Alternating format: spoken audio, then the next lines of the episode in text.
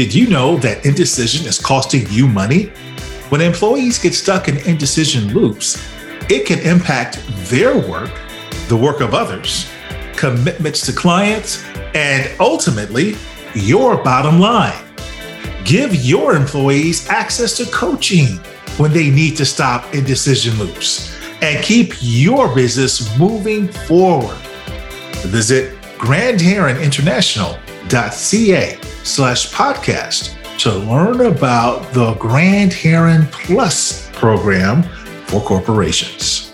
This podcast is part of the C Suite Radio Network, turning the volume up on business.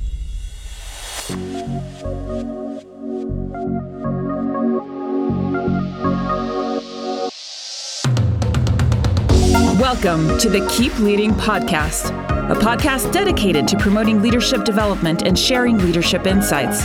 Here's your host, the Leadership Accelerator, Eddie Turner. Hello, everyone. Welcome to the Keep Leading podcast, the podcast dedicated to leadership development and insights. I'm your host, Eddie Turner, the Leadership Accelerator.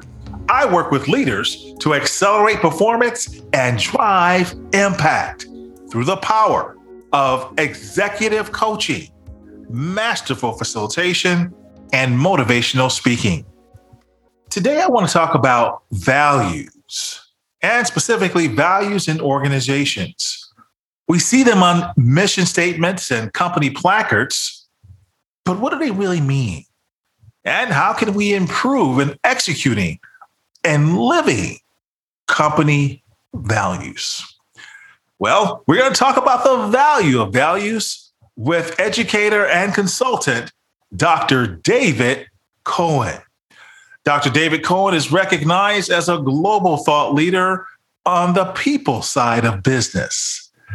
He has presented and consulted on five continents, working with corporate leaders and employees to improve people practices, enabling productivity and business success. Among other things, he's the author of two books and numerous articles in professional journals. He's a fellow member of Marshall Goldsmith's 100 Coaches, and most recently was selected as one of the world's top 30 organizational culture professionals for 2021. Here with me today to talk about the value of values is Dr. David Cohen. David, welcome to the program. Thank you. Pleasure to be here. Tell me what I missed. I don't think you missed anything, really. It's uh, you covered it all. The only thing you missed is I have five grandchildren who I spend a lot of wish I could spend a lot of time with, but pandemic prevents that.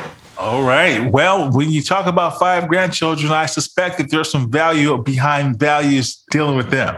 Oh, there is. That's something that I've been working on. And in the Jewish tradition, there's a thing called an ethical will, where you pass on to your children and grandchildren a, the belief system you hold that you hope they understand it and can be a legacy to make you proud. So I've been working on one for a long time. Wonderful. How do we do that in companies?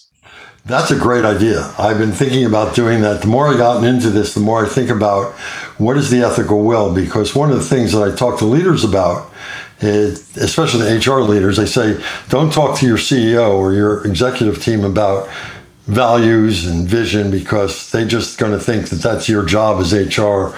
You know, that's the bunny hugging, tree kissing stuff. Talk to them. There's a lynch word that gets them too excited about the concept so the back door into this is to talk about your legacy. What do you hope is your legacy? What do you hope to hear? You're retired, you're on vacation in Europe, and you hear on the table next to you a young person who is going back to work after the vacation's over and really excited to join what was your organization for all the reasons you hoped that they would join it. And you get really excited. What is your legacy going to be? Why is your legacy? What are the behaviors that created that legacy? And where did that come from? And in essence, it comes from your belief system, your values. So that's how I get into it. All right. Well, what are values? Values, by my definition, are four things strongly held beliefs, emotionally charged, resistant to change, universally applied, meaning that it doesn't matter whether you're the intern who just started as a college co op or whether you're the CEO. The values are the same for everybody in the organization, universally applied. And those values make it a psychologically safe place to work because the values are the norms of behavior that are accepted over time to differentiate right from wrong. So, one of the things which I always find sad and humorous at the same time is when I hear about people coming in to change corporate culture. And culture doesn't change if the foundation for culture is the is the values. It's really hard to change our values. And if we can't change our values, then how can you change corporate culture? Why is it hard to change values? Because it's our belief system that's strongly held, emotionally charged resists change. That's the definition to me of a value. As a result of that, we have built up those values over time. We have learned that this is our belief system because this is what either our parents taught us or something happened in adolescence. It gets reinforced through college or university. And by the time we hit young adulthood, we have a pretty set belief system that's not going to change unless there's a significant emotional event in our life, such as having a child you know, losing a loved one or even this pandemic could cause somebody to change their perspective. That to me is probably the only incidents that are going to cause people to not without even realizing it perhaps to change what they they find is important, what they cherish, what they find how they treat people is acceptable or unacceptable. Well, every company is trying to establish values and rally people around a common set of core values. But since they're so deeply personal, as you mentioned, how do you do that when everyone has a different sense of what's right or wrong or what's important? Well, that's a great question. First of all, I always find it interesting that we want to find out what our values are. Whether you have a defined set of values or not, you have a set of values. You have a corporate culture that exists you might not be have taken the time to define it, but believe me, your employees know exactly what it is. And when they, you know, to me, what's people often ask me, what's a success, you know, what's a successful culture? What's it look like? I said, are your people staying with you? Are they engaged? Are they, you know, your retention numbers are high and your profit, your bottom line cash flow is really strong? You have a successful culture. But you're right. There's different people have different value sets. So, in order to have a, to me, to have a successful employee experience, you have to know what the behaviors are that define your values. So, for instance, you know, to say that we value trust. Well, what does trust mean? What are the behaviors that define trust? And once you identify that, you can identify what makes your definition of trust different from the definition of trust at the person across the street. Because no two organizations have exactly the same culture. We've all heard of the person who gets stolen away by the competition and within a week or two is coming back asking for their job back because they found out the grass isn't greener on the other side and they don't like working there. It's the same company basically doing the same thing, the same products, same industry. The only difference was the way one organization behaves internally versus the others. And what the person finds out is the other organization has a different set of internal behaviors, has a different belief system, has a different way they treat their customers, they treat their employees, management makes decisions. They're unhappy with it. They realize they were happy at the other one and they go back. So, no two organizations have exactly the same. So, how do you do this? The first thing is you have to identify what your values are. Unfortunately, most organizations, in my opinion, identify aspirational values. Such as? Such as, oh, well, any of them, any values. I mean, I'm working with a company right now, that should go nameless, that the CEO claimed they didn't have to live the values because they're aspirational. All right. And one of them, let's say, was caring. And they made a decision on this on the executive team where he allowed one of his direct reports to do things which didn't, demonstrate the behaviors of caring to her people. And people got really upset because it felt like that this woman had special privilege, she was getting away with things, et cetera, et cetera. And when I confronted him on it, he said, Well, the, the values are aspirational, we're moving towards them. And I said, once you publish them, people expect that they're going to be lived. Indeed. They no longer are aspirational. He unfortunately didn't agree with that, and I don't work there anymore. But the fact is, is that the values, the way I go about defining them, are from what I call the corporate legends within the organization. What are the stories that exemplify people having lived your values? It sounds as if this client was using the idea that they're aspirational as an excuse for inaction. Yes. No, for as an excuse for yeah, for inaction, I'm not following them. In other words, he said since we and then he went into this whole thing. We well, we live some of the values some of the time, and other values other times. And I said, no, the concept of values are all of equal importance. You mentioned the word that to me is like, you know, rubbing chalk inappropriately on a chalkboard in the old days, showing my age. And the reality is, is there's no such thing as core values, and it's a philosophical thing, I know. But core values indicate there might be a backup set of values. Like I got my core indicators here, and then I got my surrounding indicators there. No, we have a set of values. And reality is, we all think we have values, but they turn out to be beliefs if they're challenged and we give them up. What we don't give up, we don't compromise on, are values. Well, that's a really good definition. Difference between a belief and a value. We will change our beliefs, but we will not compromise on our values. I like right. that definition. And one of to me, one of the best examples of that in the corporate world was, you know, what Howard Schultz did at Starbucks when he gave out same sex insurance to his employees, part time and full time. And he got challenged at the next board meeting by a gentleman saying, How could he do this? And how could he do it? You know, what could he do? And, you know, it goes on and on.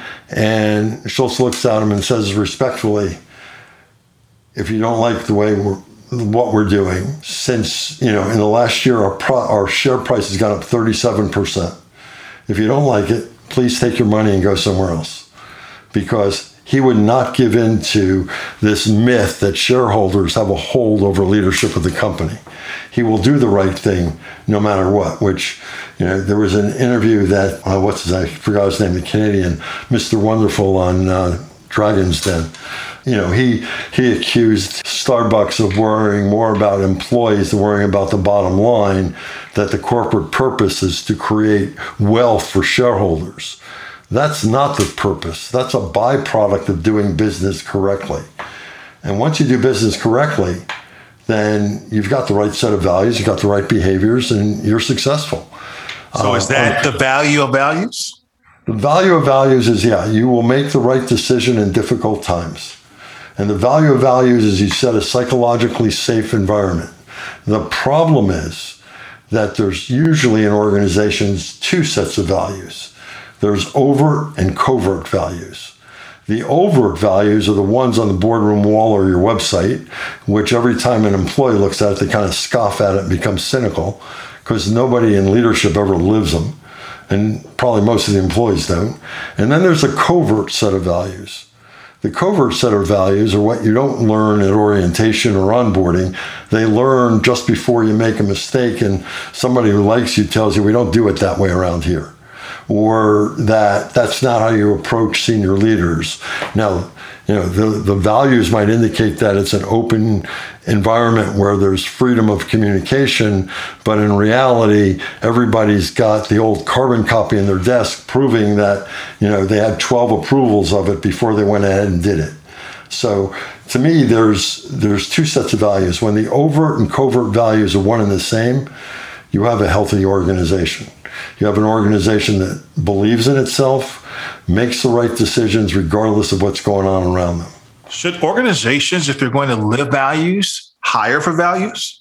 Yes. See that now this is a big debate because there's a lot of people who say that if I hire for values, I'm perpetuating the old boys school. I'm perpetuating, and I'm glad you brought that up because there's this concept that we hire like ourselves. Which in some cases, unfortunately, is true. You are in the southern US, I'm in Canada, uh, you got somebody in Asia, you got somebody in India, you got somebody in, in Saudi Arabia. We can all have a very similar belief system within a, I call it the curbstones. It's like a four lane highway. So there's, there's a belief system, and we all have a common understanding. We can all join that same company and we can all come at things with our own background, our own perspective, our own diversity, but yet we will treat each other the way each other wants to be treated. Values, therefore, when you hire for values, you hire people who will make the right decision in difficult times, will do the right thing when nobody's watching them. So it's not hiring for values has got a bad reputation where people have mistakenly, in my opinion, said, well, no, if you hire for value, everybody the same. I worked in Jeddah, Saudi Arabia with the Islamic Development Corporation. I worked with the University of Notre Dame with senior leadership on performance management and values. I'm not Roman Catholic and I'm not Muslim, but I enjoyed those two organizations in particular because there was a similarity in belief systems there was a similarity in outlook on making the world a better place. I mean, University of Notre Dame is very focused on that. Uh, University of Notre Dame would not compromise athletic teams. The president of the university, with a great deal of pride, said to me, you know, "None of our teams have ever missed more than one day of class to go to a bowl game." You know, education comes first. That's a values-based organization that is very focused on, yeah, winning football is really important, but it's not the purpose of the school. The purpose of the school is to give a solid education, uh, a religious based education to our students who choose to go here. The Islamic Development Bank has re- representation from, I think it is 72 different Muslim countries. People from all over the world work there but they have a purpose which is rooted in a set of values which says we are giving funding to improve healthcare, improve infrastructure, improve schools. There's a purpose to it. So it doesn't really matter where you're coming from in the world. If you have a similar set of values, you can now have people from diverse backgrounds, economic systems, geographic systems that all have the same a similar belief system and get along very well and create the kind of ideas that were never created before. Excellent. Well, we're talking about the value of values with Dr. David Cohen. I'm enjoying this discussion, and we will continue to learn more from Dr. David Cohen right after this. This podcast is sponsored by Eddie Turner LLC. Organizations who need to accelerate the development of their leaders call Eddie Turner the Leadership Accelerator. Eddie works with leaders to accelerate performance and drive impact. Call Eddie Turner to help your leaders one on one as their coach, or to inspire them as a group through the power of facilitation or a keynote address. Visit eddieturnerllc.com to learn more. This is Manbir Kaur, Executive and Leadership Coach and author and you are listening to the Keep Leading podcast with Eddie Turner. We're back. I'm talking to Dr. David Cohen. Dr. David Cohen is an educator and a consultant. He's also one of the world's top 30 organizational culture professionals for 2021 as ranked by Global Gurus. Now, David, you were explaining to us before the break the difference between values and beliefs. And I loved your definition that, you know, beliefs can change, but our values, we're going to hold on to those. And we talked about why that matters for organizations. But you also mentioned culture. And many of us who've worked in the talent development space or organizational development space, we hear the phrase culture eats strategy for breakfast. Is that true? Yes, it is. But Peter Drucker says it never. He never said it. so we don't really know who said it. And what is confusing to me is when organizations and consultants talk about changing their culture And when you analyze it, they're changing their strategy. And so I challenge anybody to say you're changing the culture if you're not changing the values. A change of strategy is going to be more successful if you celebrate your values, celebrate your culture, get people excited and understanding what it means to move forward. And that's why I often call the work I do a back to the future exercise. You know, we've we strayed from what made us great. New CEOs have come in, they tried to put their stamp on it, and there's always those employees that have been there a while who say in the old days it was good because they were more successful. People did get along better. So often it's simply about finding about your roots and finding out where you're from and what made you great and then celebrating that. You know, culture is stronger than because of the value system, as I said, evolve, they don't change. Values evolve slowly. So if we can celebrate our values, we will make strategy stronger. If we use our strategy, change in strategy, to say there's a change in culture, I think you confuse the inmates and they get very, there's a psychological safety that you're pulling out from underneath them.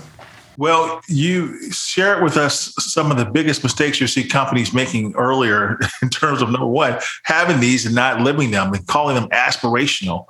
But who's getting it right in this space? One, uh, there's a lot of people who are getting it right in this space. I mean, to name a few, there's a company I work with in Fort Lauderdale, Florida called HEICO Aerospace. And they make all decisions based on their value set. They don't call them values, they call them factors for success because at the time the CEO didn't want to call them values. So they're factors for success.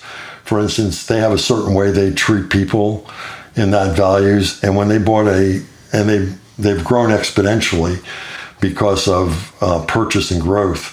And when they bought a firm, for instance, in Arizona, a right to work state, they could have fired everybody, but that's not the way they treat people. That's not their policy. And when they sat everybody down, it was a small firm, and they sat the 40 people down to let them go. They also told them that they would get one week's salary for every year they worked there. Some people worked there 20 something years. And these people basically started to cry. They were in a state of shock. They all wanted to come work for the company. They couldn't, they'd have to move locations, but and they were not going to pay for anybody to move. So values, you know that when something happens, you'll do the right thing. I'll give you another example. One of my favorite examples of a corporate legend, which means living your values, is when Michelin tires in the 1980s, when there was a, a global recession, depression actually, and cars weren't being made, therefore they don't have to make new tires. And they closed down three plants in Canada.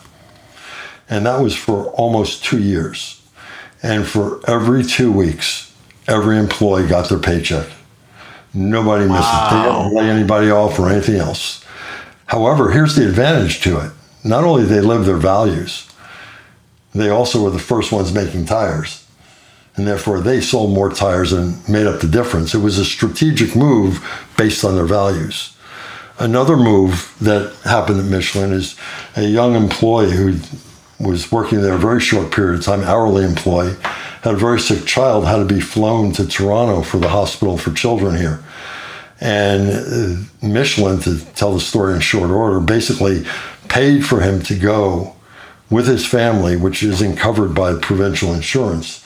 And they also paid for his hotel and some of his food while he was here because the honorarium the province gives him basically didn't even pay for parking in Toronto.